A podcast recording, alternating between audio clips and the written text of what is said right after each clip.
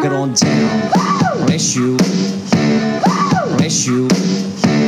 Oh, bless you. Bless you. Where are you going, my beautiful friend? Is this the road that we take till the end? And if we break down, are we left behind? Is this the highway of all mankind? Axis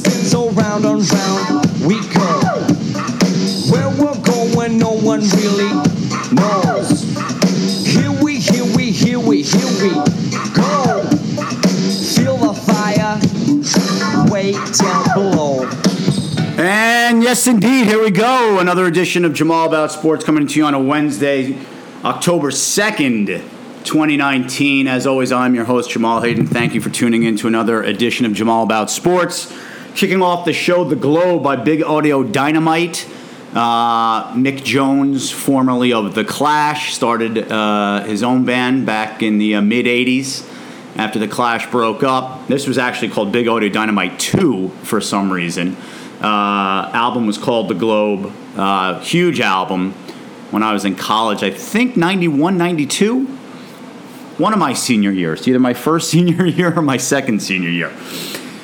But in any event, we digress. We've got a big show to get to. We've got week four of the NFL in the books. Um, and we've got Major League Baseball playoffs, and we'll begin there with uh, the wild card game in the National League last night. You had uh, the Brewers, who were ragingly hot, 18 and five in their last 23. Um, I think, and that was even at, and that was since their best player Christian Yelich went down with the uh, the leg fracture. Um, you know, they did it in a number of ways, all kinds of bullpen guys. Look, the Brewers are very smart in the way they deploy their extra resources. So we've talked about the fact that you know Major League Baseball these rules are idiotic, and I think they're changing next year. But this was the last year where the rosters could expand to 40 guys.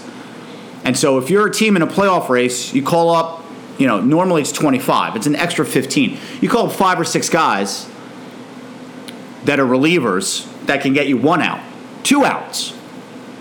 Um, some guys maybe can go multiple innings. I mean, so the Brewers, you look at their pitching staff, not very good on paper, particularly their starters. Bullpen's another, another story, particularly with Hader. Um, but they use that to their full advantage. And uh, that was a big reason why they got hot. Now, listen, guys like Grandal stepped up, guys like Mike Moustakas stepped up, um, even Ryan Braun. He had a big grand slam in the game against the Reds. So other guys stepped up. The uh, the rookie second baseman, uh, Hiura stepped up. So they, they had other guys step up after Yelich went down. Um, so anyway, they played great down the stretch. I mean, listen, look at it this way. All right, the Mets finished with 86 wins, and those Braves games. Listen, who knows? Had, had the Mets had those games meant something to the Braves, and they were not. They were never going to mean anything to the Braves as far as the Braves situation. But if the Mets needed those games, I bet you the Braves play those games a little bit differently. But let's just say, for argument's sake, the Mets got to 86 wins. Um, you know, had the Brewers just been on like a reasonable, you know, instead of 18 and 5, 15 and 8, right? Something like that. The Mets might have been able to at least force a, a one game play in. So uh, kudos to Milwaukee for getting in. Uh, same goes for the Nationals. They got very hot down the stretch too. They've now, after last night's win, and we'll get to the game in a second, they've won nine games in a row. So they won their last eight. They started the season 19 and 31 and ended up winning what 92 games. Now the Nationals are very much like the Mets. They're very similar in that they have very good starting pitching, particularly their top three, with Scherzer, Strasburg, and, and, and Patrick Corbin. And, and, and, listen, I know Patrick Corbin. He had a good year. I know he had a he was a he was a big free agent. I, am not a huge Patrick For, Corbin guy. He's a good number three starter. He gets paid a lot of money to probably be better than what he is. You know, maybe because the Mets hit him up a little bit this year.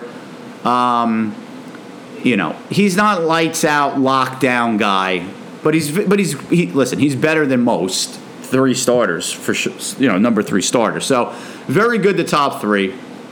Very good lineup. Can score runs with the best of them. And Nationals, like a lot of teams, particularly in the National League, The, the bullpen has been their issue, and we talked about it all season. I mean, the Mets beat up their bullpen a couple of games. They got us back in the, the six run lead that the Mets blew. Um, so, you know, but that lineup is very good, especially when Trey Turner's back in the lineup. You know, Rendon, MVP candidate. They've got, you know, Robles and Soto, the two young kids. Um, you know, Adam Eaton's pesky. They've got good bench players. You know, Asdrubal Cabrera was a good late season pickup for them, good professional hitter.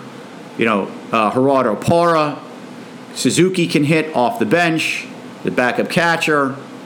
Um, so you know they they're they're, they're dangerous. They're oh, Howie Kendrick, you know, guy just hits 300 every year. So they, they, it's a good lineup. But anyway, last night's game. So the Nationals postseason record has been atrocious, right? There were seasons where they were the heavy favorite couldn't get out of the first round. Um, they had, I think, a 2 0 lead against the Cardinals back in 2012, blew that. So, you know, they, you had uh, the season where they, you know, I think Strasburg, what, maybe, what was it? They, they limited his pitching or something like that. It was when he was coming off Tommy John surgery. In any event, I mean, basically, uh, Matt Williams lost his job because he couldn't get them through the playoffs. Dusty Baker lost his job because he couldn't get them through the playoffs. And so their, their postseason track record is, is very bad. Um, so I know this is considered a, a playoff game. Um, and uh, but it's the wild card game, right? It's the play-in game. But in any event, they needed this game in the worst way. They had Scherzer going, their big stud, right, against the Brewers, who again super hot down the stretch. You would think eventually some of that that that that that heat is going to wear off. Now again, Nationals were also hot coming into this stretch, but not as hot as the Brewers for as long as the Brewers. And the Brewers had a guy named Brandon Woodruff going, who had a nice year, like 12 and 4 with a 3 something ERA, hard thrower. Um, but the game couldn't have gone any worse for the Nationals to start. Scherzer walks the leadoff hitter. Two pitches that looked like they were strikes get called balls. Very next pitch tries to get ahead on Grandal. Parks a home run. They're down 2 0 before you can even blink. Nationals don't do anything in the first inning. Second inning, uh, Marcus Thames hits a home run. Not Marcus Thames. What's his name? It is Marcus Thames is the old Yankee. Uh, we'll get to in a second. But but the first Eric Thames, the first baseman for the Brewers, hits a home run. It's three nothing. Place is dead. It's in it's in D.C. The game. Place is dead. Um, you've got uh, Woodruff mowing the Nationals down. Basically, good old fashioned country hardball. Here it is. Come and get it, boys. Just throwing 98, 99, not messing around with off speed. At what point his first, I think it was first 30 pitches, 26 were fastballs they showed last night. Actually, decent job out of TBS, surprisingly.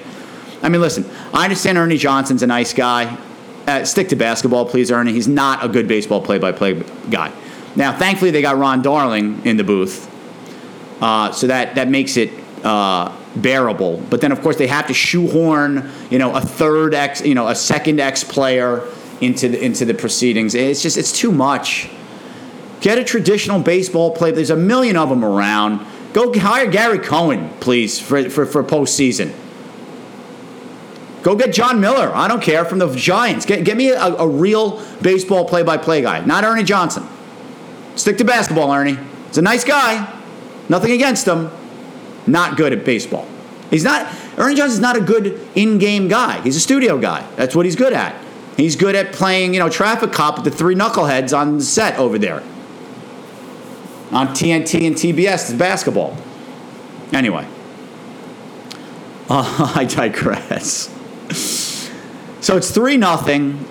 The Nationals are look dead in the water. And I understand that this had been Craig Counsell's blueprint all year, which was, you know, starters go four, maybe five, then you bring in your bullpen. Uh, I'm sorry. Brandon Woodruff threw 52 pitches. He gave up a home run to Turner, to Trey Turner, solo home run. Okay, no big deal. Other than that, one only one other hit, no walks, four innings, three strikeouts, takes him out after four innings. I'm sorry, it's idiotic. Idiotic. Leave the guy in there. 52 pitches in four innings. Gave up the one solo home run. Big deal. You don't mind that with a 3 nothing lead. Better than walks. So I understand the next two guys he brings in, Suter and then Pomeranz, pitch three scoreless innings. But how about Woodruff goes five, then Suter picks the sixth, and then Pomeranz could pitch the seventh and eighth, and then you could bring Hader in in the ninth. You don't have to bring Hader in in the eighth, which he did. And then, of course, the Nationals rally with a walk, a hit batsman, a bloop to load the bases, and then a base hit to right field that the rookie right fielder who's playing in place of Christian Yelich, uh, what's the kid's name? Uh, and, and, and this kid had played fairly well for them too, and he's, he's considered a, a top prospect. Um, let's see. Oh, Grisham overruns the play, so uh, clears the bases. Nationals win 4 3. Brewers put a guy on in the top of the ninth. Last out was a fairly deep fly ball to left center field to the warning track. That's it. So an enormous, much needed win. Nationals ended up winning 92 games, by the way, in a regular season. Brewers won 88. And I believe I had that I needed the Mets to go, what, 24 and 14 in the last 38 to get to 88 wins? That's what I thought 88 was the number for that second wild card, and I was right because the Brewers won 89. Well, no, I guess I'm wrong. They won 89, so I was wrong. Excuse me. Um, I was close. So a much needed win for the Nationals to get that postseason monkey off their back, and now they're playing with house's money because they're playing the Dodgers. The Dodgers are going to be the favorite, right? Dodgers won one, what won how many games? 110 games, 105 games. And for the Brewers, listen, a nice, great finish to the season. Again, especially considering your best player got hurt. But that's a brutal loss last night. And again, I don't understand these managers. I, I, I, understand play, playoffs are different than regular season. I, I point that out on the show constantly. And I get that it's a different game today. But when you got a guy who's rolling, just leave him in there. Don't overthink it. And Craig Counsell's a good manager. But, I mean, really. And I, that's, it, listen, it's not a guarantee that the game would have come out differently. But it, it just, you're sort of like just defying all logic. You know, it's, it's like who are you going to believe, me or your lying eyes? Like enough with the data and the analytics and all the nonsense. What the hell is the guy doing in that moment in this game? And Woodruff was pitching great, and he takes him out after four innings. I just don't get it. I'm never going to agree with it. Now, if he was laboring and he'd had a tough inning the inning before, okay, I guess I could understand it, but he wasn't. So, congrats to the Nats. Brutal loss for the Brewers. Brewers are good, and they're not going anywhere. They got you know Grisham, despite the error last night, is highly touted prospect. Uh, the second baseman Hiura is a young player. He's a rookie. I think he had 21, 22 home runs and and, in you know, not even uh, in about half a half a season, about 300 or so at bats. They're going to have Yelich back next year. I think Moustakas will be on the team next year. I think, yeah, Cain is definitely signed for next year. Lorenzo Cain, the center fielder. I mean, that's it's a good team. It's a good team. They're not going anywhere. And I'll be honest, I was rooting for the Brewers. First of all, I, I went to a Mets Brewers game. Geez, it's 12 years ago now already. But love the stadium, love the people, love the little area around the stadium. It was great. Had a great experience there. Um, so I, I, I have no ill will against the Brewers. I like when they wear their throwback uniforms. Their new uniforms are atrocious, but their throwbacks to the 80s are good. Um, and plus, I don't like the Nationals because they're in the Mets division and they're a thorn in the Mets side. So I was definitely rooting for Milwaukee last night as a, a brutal loss. Brutal. So now, the uh, as I said, the Nats play the Dodgers. So, and that'll be tomorrow night. Look, the Dodgers are, as I said, they're, they're, they're the prohibitive favorite in the National League. They had the best record. They've got the best team as far as lineup is concerned. Boy, this ESPN site is the absolute worst. Be slower if you get a chance. What a disaster. Um, yeah, Dodgers won 106 games. And the Dodgers with Kershaw, who, by the way, has had his postseason troubles, right? For as dominant as he's been in the regular season, he has not matched that dominance in the postseason. I mean, in the regular season, his dominance, his regular season dominance has not matched his his postseason performance has not matched his regular season performance. Um, he hasn't been horrible. He's had some games that have been bad. He's had some games that have been good. He hasn't been a total bust. But you still expect that he could give you a great start. And then Walker Buehler had a very good year for them. And um, Rojan, uh, of course, I'm forgetting their other stud pitcher's name, the Korean kid, the lefty. Um, let's see. Why, why am I blanking on this? It's the last name. Oh my God, ESPN.com. You are the absolute worst. Hyun Jin Ryu, jeez, Louise, uh, had a great year for them too. So I mean, Kershaw won 16 games.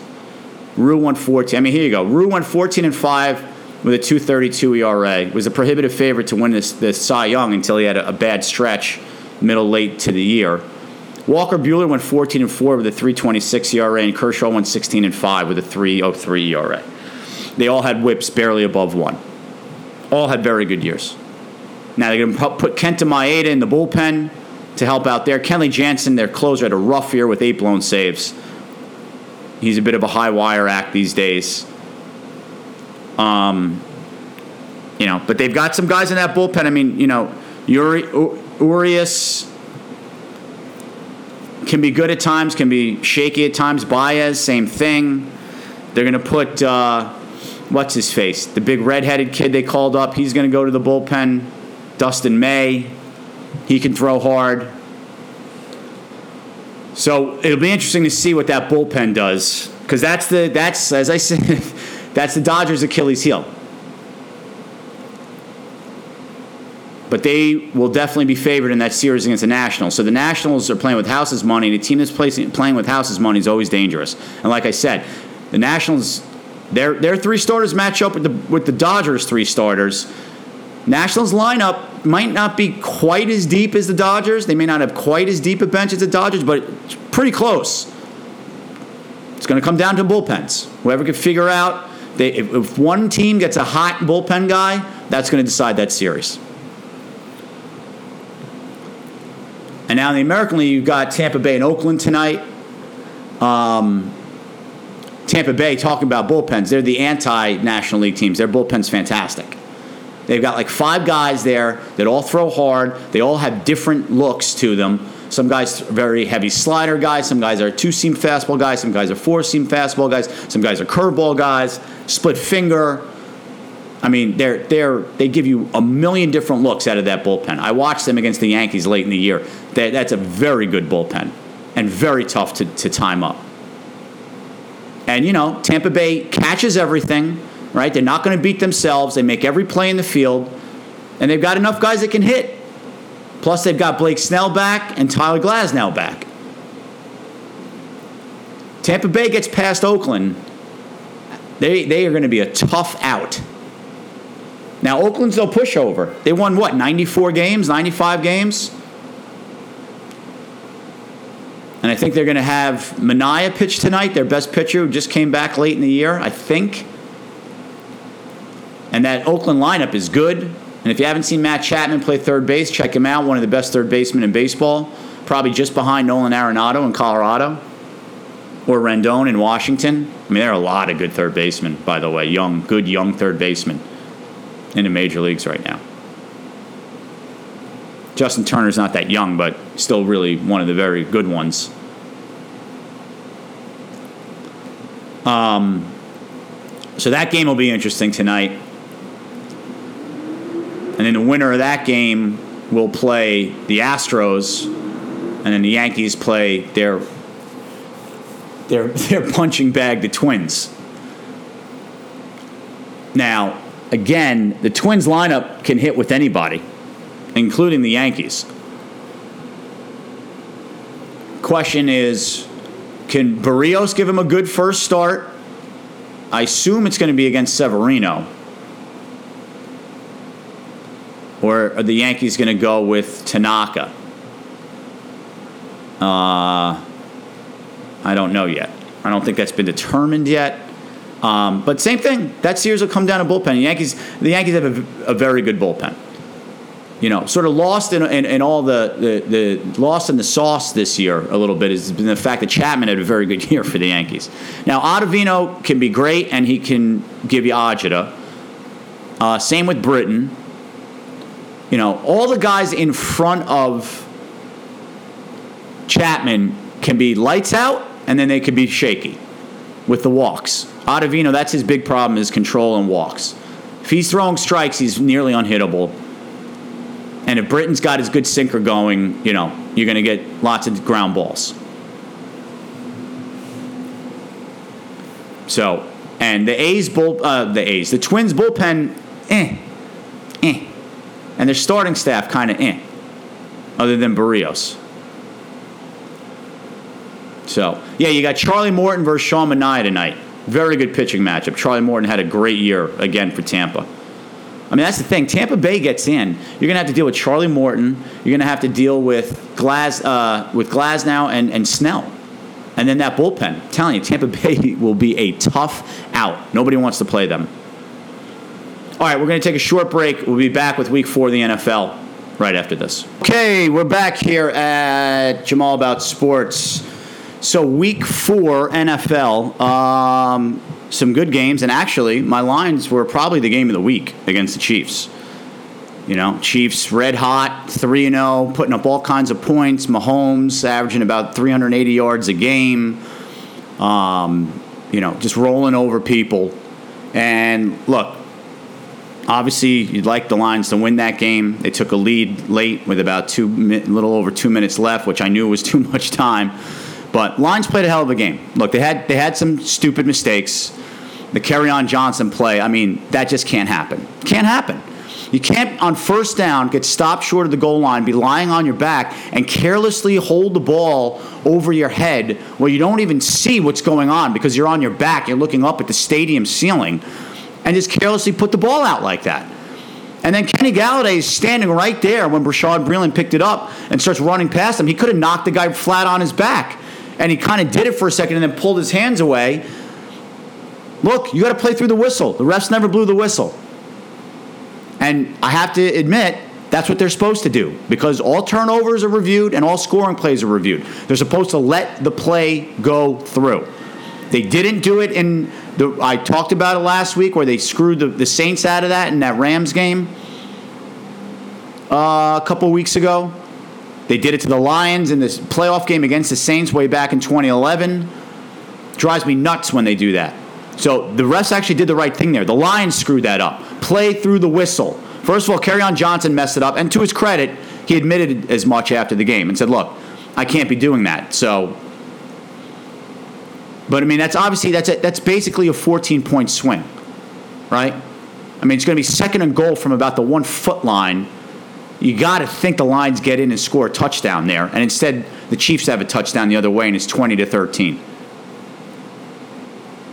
Chiefs instead of 20 to 13 Lions. It's brutal. In a game you lose by four points. Brutal. And you had before that the touchdown of Golladay in the back of the end zone somehow negated, which again, I guess I don't understand this stupid new catch rule. Because yes, the ball moved, but it never touched the ground and it moved after he hit out of bounds out of the back of the end zone. Both feet were clearly in. He had possession when both feet hit inbounds in the back of the end zone.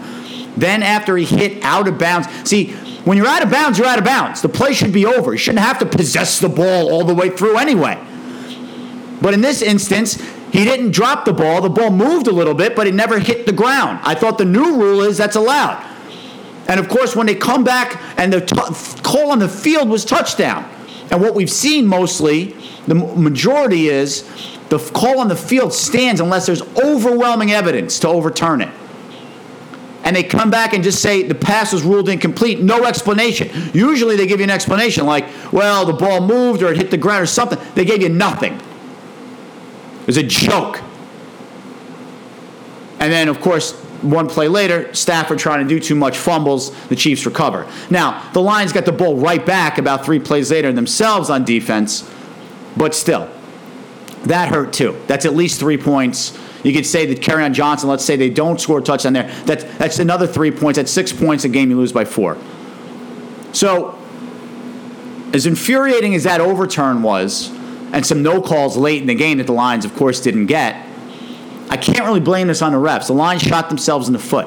Now, look, they made a valiant effort. Stafford drove them down the field again in the fourth quarter, again, when he needed to. Big time drive to give him the lead. And the Lions defense had a chance to get off the field twice. Fourth and eight, mix up in assignments. They let Mahomes free and run for 15 yards on first down. For a first down, you can't have it. And then later in that drive, Justin Coleman, who played a phenomenal game and was a big reason why the Lions were in that game and had a lead. He, he had he forced two fumbles and, and had a pass breakup in the end zone. Played great. Had a shot at an interception in Mahomes, on Mahomes in the end zone. And granted, it would have been a phenomenal catch, and he did a great job in coverage and got his head turned around and batted the ball away, but batted it to himself. Had a chance to intercept it. He knows it. And couldn't quite hold on. He picks the ball off there, game over. Lions get off the field on fourth and eight, game over. So they had two chances later to get off the field. So I'm not putting this on the refs, it's on the Lions. They had their chances and they didn't convert. That's the negative. The positive is the Lions went toe to toe with one of the best teams in the league. They ran the ball effectively, they threw the ball effectively. The offense was balanced beyond belief. It's the most balanced attack the Lions have put forth in a while. The offensive line held up pretty well. Yeah, they got four sacks, but a, a couple of them were coverage sacks. Stafford had plenty of time to throw when he needed to. And by the way, he was playing hurt and played a, again valiantly. Ran over a linebacker on that last drive to get another couple of yards. So, while there are no such thing as moral victories, I guess, when it's still early in the season and you're trying to assess your team, any team, and they play one of the best teams in the league, and they play them pretty much toe to toe, pretty much even, you got to think that that bodes well for the rest of the year. Now, look, the NFC North looks like a good division. Chicago's defense is legit again. Now, their offense, who knows? I'm not a Trubisky guy. They're probably better off with Chase Daniel who played for an injured Trubisky last week, is probably going to play these next couple of games. The Vikings, their defense is good too, but Kirk Cousins, now it looks like it's mental. I mean, you guys all know my feelings about Kirk Cousins. I mean, he was awful again. The statistics weren't awful in the game against the Bears, but in must have situations, he was terrible. Had uh, Adam Thielen wide open for a touchdown, overthrew him. Had a huge fumble, that derailed the drive when they were in the red zone. I mean, you know, it looks like all of the talk about Kirk Cousins being a non clutch quarterback is starting to now get in Kirk Cousins' head. He, he seems all too aware that that's his reputation. But the Vikings, look, they can run the ball. They do have weapons. Kirk Cousins can get hot at times. Diggs is really good. Thielen's really good. Dalvin Cook. I mean, they've got some weapons over there. Offensive line's a little shaky. And then Green Bay. Healthy Aaron Rodgers and a decent defense, which it looks like they might have. So that division is going to be brutal this year. It's going to be brutal. Lions have to take advantage of some of these supposedly easier games, like when they play the Raiders and Tampa Bay, some of these other teams. But honestly, I came away encouraged. And I, I came away, this wasn't a same old Lions thing to me. Now, I understand they had some of the stupid, wacky stuff. You had the Kerryon Johnson play. You had the overturn of the Golladay touchdown. You had them throwing Marvin Jones down uh, at the end of the game on the Hail Mary. And of course, the Lions not getting a call. and you had on the Chiefs winning touchdown a clear hold where the left guard for the Chiefs grabs Snacks Harrison around the neck and yanks him down into the end zone. Is clear as day. Basically, the, the block they cleared the way for the back to barely get into the end zone. So, but despite all of that, again, the Lions had their chances.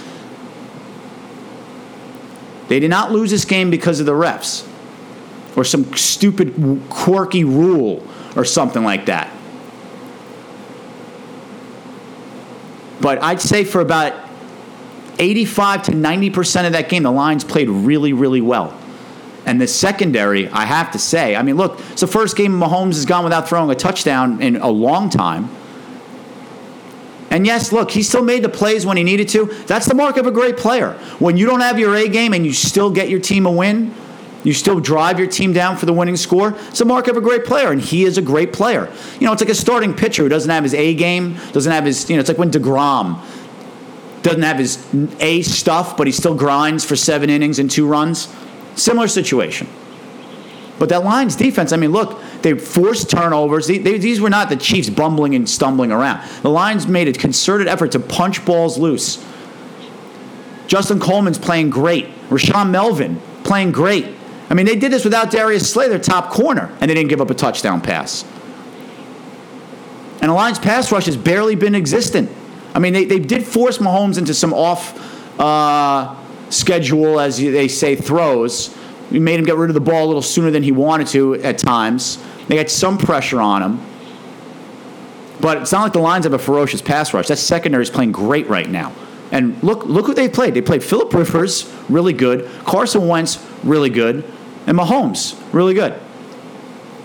And Kyler Murray, who granted he's a rookie, but you know he's put up some points and some numbers so far early in his career. So it's not like the the, the, the, Lions have played a bunch of tomato cans here. They played some three really good quarterbacks. You know, one guy's the MVP in Mahomes. Philip Rivers, one of the best quarterbacks in the last 15 years. And Carson Wentz, when he plays, is really good, as evidenced by the fact he went on the road and beat Green Bay in Green Bay two weeks ago. There's a lot to like here. And the bye week comes at a good time because Quandre Diggs got hurt in that game. As I said, Slay didn't play the game. TJ Hockenson, the, the tight end, rookie tight end for the Lions, got hurt making a silly play trying to leap over a guy. You see this more and more guys are doing this. It's really dangerous. First of all, you're putting the ball. First of all, you're putting yourself at risk, and he, he got a concussion as a result because you have no way to break your fall if you go up and over, and the guy doesn't fall for it and, and trips you up. And you're putting the balls the ball at risk because you could easily fumble in that situation. So. Uh, Patricia did at least did come out and make a point and say he doesn't want guys doing that. Hopefully that's the last we see of that unless you could tell that the guy is definitely going low, really low, trying to take your ankles out.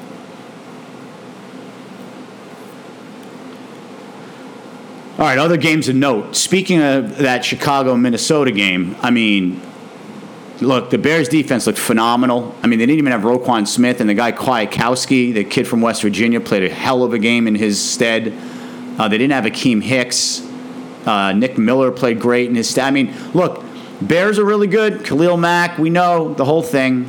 Secondary is good enough. Chase Daniel played well enough. Played well, actually. Allen Robinson's a very good receiver. Taylor Gabriel's a very good sort of gadget player. Same thing goes for uh, what's his face? The, little running back, 29. Can't remember his name now. uh, you know they've got some they've got some weapons over there on offense. Anthony Miller, I thought would have a better, bigger impact. Their other receiver, the kid from Memphis, from last year. Tarik Cohen, jeez, Louise, that's the running back. Um, I know everybody's in love with the third round pick from Iowa State. Um, I, I think he's okay, not great. I don't think he's a star.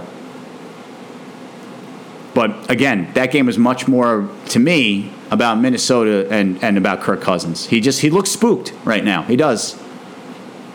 I mean, they gave up 16 points, and Minnesota didn't score till you know with about five minutes left in that game. I think six minutes left. They could have had a chance to cut it to 16-8. Didn't get the two point conversion. One of the big upsets of the day was Tampa Bay over the Rams. Uh, Jared Goff looked absolutely atrocious. I understand he threw for 400 something yards. They threw the ball, what, 60 something times? It's too many. I mean, you have Todd Gurley there. He, he did have two rushing touchdowns, but he only had about six carries. Now, I understand they were down 21 nothing, but they got that game close late to 45. Well, this is, yeah, so it was 45 30, hold on, 45 34. Right, they're down 11. Rams scored touchdown to should make it 45 41 because there was I think it was late in the third quarter at this point or maybe it was early in the fourth but there was a lot of time left. You score the touchdown there, you go you kick the extra point, especially the Rams. They have Greg Zuerlein, he's one of the best kickers in the league. Perfect weather outside. You make it 45-41. Why? Because if you now hold Tampa Bay to a field goal, now you're still only down seven. If you go for two and you don't get it, now you're down eight. It's amazing to me how these coaches do not understand this. This is simple stuff. And of course, the Rams went for two and didn't get it. And then guess what? Tampa Bay came back, kicked a field goal to go up eight. Now, it ended up not mattering because the Rams had a fumble that got scooped up by Ndamukong Suh, of all people, for a touchdown. Um, but again, eh, that's a major mistake as far as I'm concerned by Sean McVay, the genius who everybody loves. Um, also talked a little bit about Pat's Bills. Look, Pat's defense, I guess, is really good. Uh, you know, they haven't really played a very good offense yet, and I would put the Bills in that category. Uh, congratulations to Frank Gore, got to 15,000 yards for his career. He's going to pass Barry Sanders next. Now, obviously, a lot of that is due to longevity, but you know what? That deserves a lot of praise too. The guy's a running back in the NFL. He's played for 15 years, and he's still effective. It's impressive. Uh, the big play in that, not the big play, but a big, a big play in that game was the cheap shot on Josh Allen, helmet to helmet hit that should have been an injection. And if that was on Tom Brady, the guy would probably be banned from the NFL for life. But because it's the Patriots, yes, they called the penalty, but no ejection, play on. I mean, again, you want to say he couldn't avoid it, whatever, blah blah blah. Again, the fact is, it's not these these are not called equitably. If that's Aaron Rodgers or Tom Brady, the guy's ejected from the game. End of story. And that was a huge play because then Josh Allen got knocked out of the game. Not that Josh Allen's great and he wasn't playing all that well, but I mean, he's mobile, he's a threat. I mean, he threw three picks, he was 13 for 28. He had a bad game. But that Bills defense is legit. I mean, they did a number on Tom Brady. Tom Brady did nothing in that game. You know, 150 yards passing and an interception. Bills defense is legit. Their offense isn't good enough for them to play with the big boy. Well, they played with the Patriots, but they're not going to beat really good teams like the Chiefs or the Patriots because their offense isn't good enough because they don't have anyone dynamic at the receiver position. We talked about that last week, but that defense is legit. Uh, weird game in, in Atlanta. T- t- Titans beat up on the Falcons 24 10. Falcons look all wrong. They're 1 and 3. The Thursday night game was the Eagles Packers. That was another one. Doug Pederson gets bailed out. Idiotically goes for two to put his team up nine. I mean, that made no sense.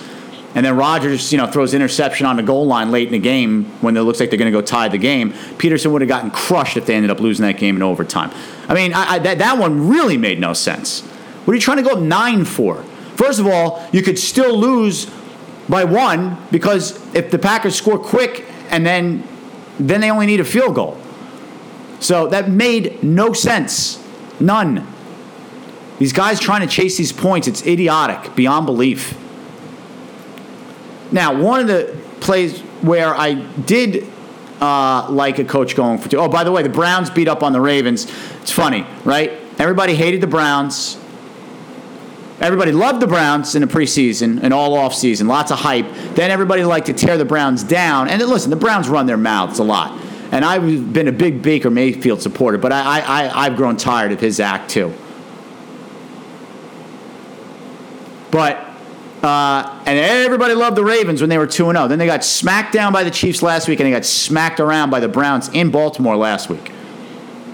40 25. Nick Chubb exploded for 165 yards, three touchdowns, including an 88 yarder.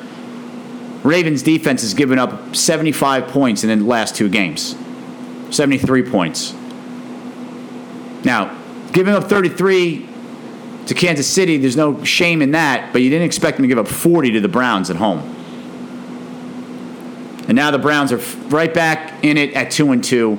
That whole division, the best record is 2 and 2. They're 2 and 2, Ravens 2 and 2, Pittsburgh 1 and 3 after beating the hapless Bengals who are 0 and 4 on Monday night. Talked about Tampa Bay and against the Rams, the score ended up being 55 40 because of the late defensive touchdown by Suh. Um, Jaguars, little magic, came back and beat the Broncos late 26 24. Gardner Minshew continues to play well. And then the Saints won for the first time in, like, I don't know, 20 years, 30 years without scoring a touchdown, beat the Cowboys in a bit of a snoozer on Sunday night, 12 10. So that is your week four in the NFL. Lines off this week. We may take it off as well. The college slate is not all that enticing again. A couple of okay games here and there, nothing great. Oh, I have to point out the fact that Maryland got completely embarrassed by Penn State last Friday night. A pathetic and pitiful performance all the way around. 59 nothing. Maryland was never in that game. Well, they were they had a chance early to make it 14-7. The quarterback threw a ridiculously bad interception at the goal line into triple coverage. Uh, unfortunately, it looks like it's more of the same for Maryland. They don't have a quarterback. This Josh Jackson's been awful the last two games against Temple and now Penn State. And, I, and where I thought that Temple loss wasn't that bad, Temple then lost to Buffalo, and Buffalo lost this past week to Miami of Ohio. So, uh, doesn't speak very well. And Maryland had a million chances to beat that Temple team and didn't. Locksley made a bunch of mistakes in that game. Looked like he did not have his team prepared at all for the Penn State game. Maryland's defense looks like one of the worst in the country, particularly that secondary. They don't cover anybody, they don't tackle anybody. And it's that, you know, having three or four great running backs doesn't help you when you're down 28 nothing. Now, to be fair to Jackson, the Maryland's offensive line is young and, and, and inconsistent, but he had his first interception, a guy wide open for a touchdown, didn't put enough air under the ball. And the second interception, he threw into triple coverage. Can't have it. They play Rutgers this week. If they lose to Rutgers, Rutgers, by the way, just fired their coach. Now they're talking about bringing Schiano back. And you know what? They might as well. It's the only time they ever had any success, so why not? I mean, they, they, they're wasting all this money over there anyway. You may as well pay the guy, at least get back to being somewhat respectable. Although, again, it's not whatever conference they what, they used to be in the Big East, I guess. Now they're in the Big Ten. It's a different ball game. But that was a hideous display by my, my by my alma mater last Friday night. Very disappointing. Look, I'm not giving up on Locksley yet. It's two bad games, two really bad games. And he's, you know, he needs at least a couple years probably to get all of his guys in here as far as recruiting is concerned. And, you know, he inherited a bit of a, a dumpster fire. Let's keep that in mind. But, I mean, 59 nothing. That's that's Randy Edsall nonsense. I did not expect that out of Mike Locksley. You know, be competitive. All right, that's going to do it for this week's show. As always, thanks for listening. Check us out wherever you get your podcast Apple, iTunes, SoundCloud, website jamalaboutsports.com, Facebook page Jamal About Sports. And you can also check me out on Twitter at Jamal About Sport. No S.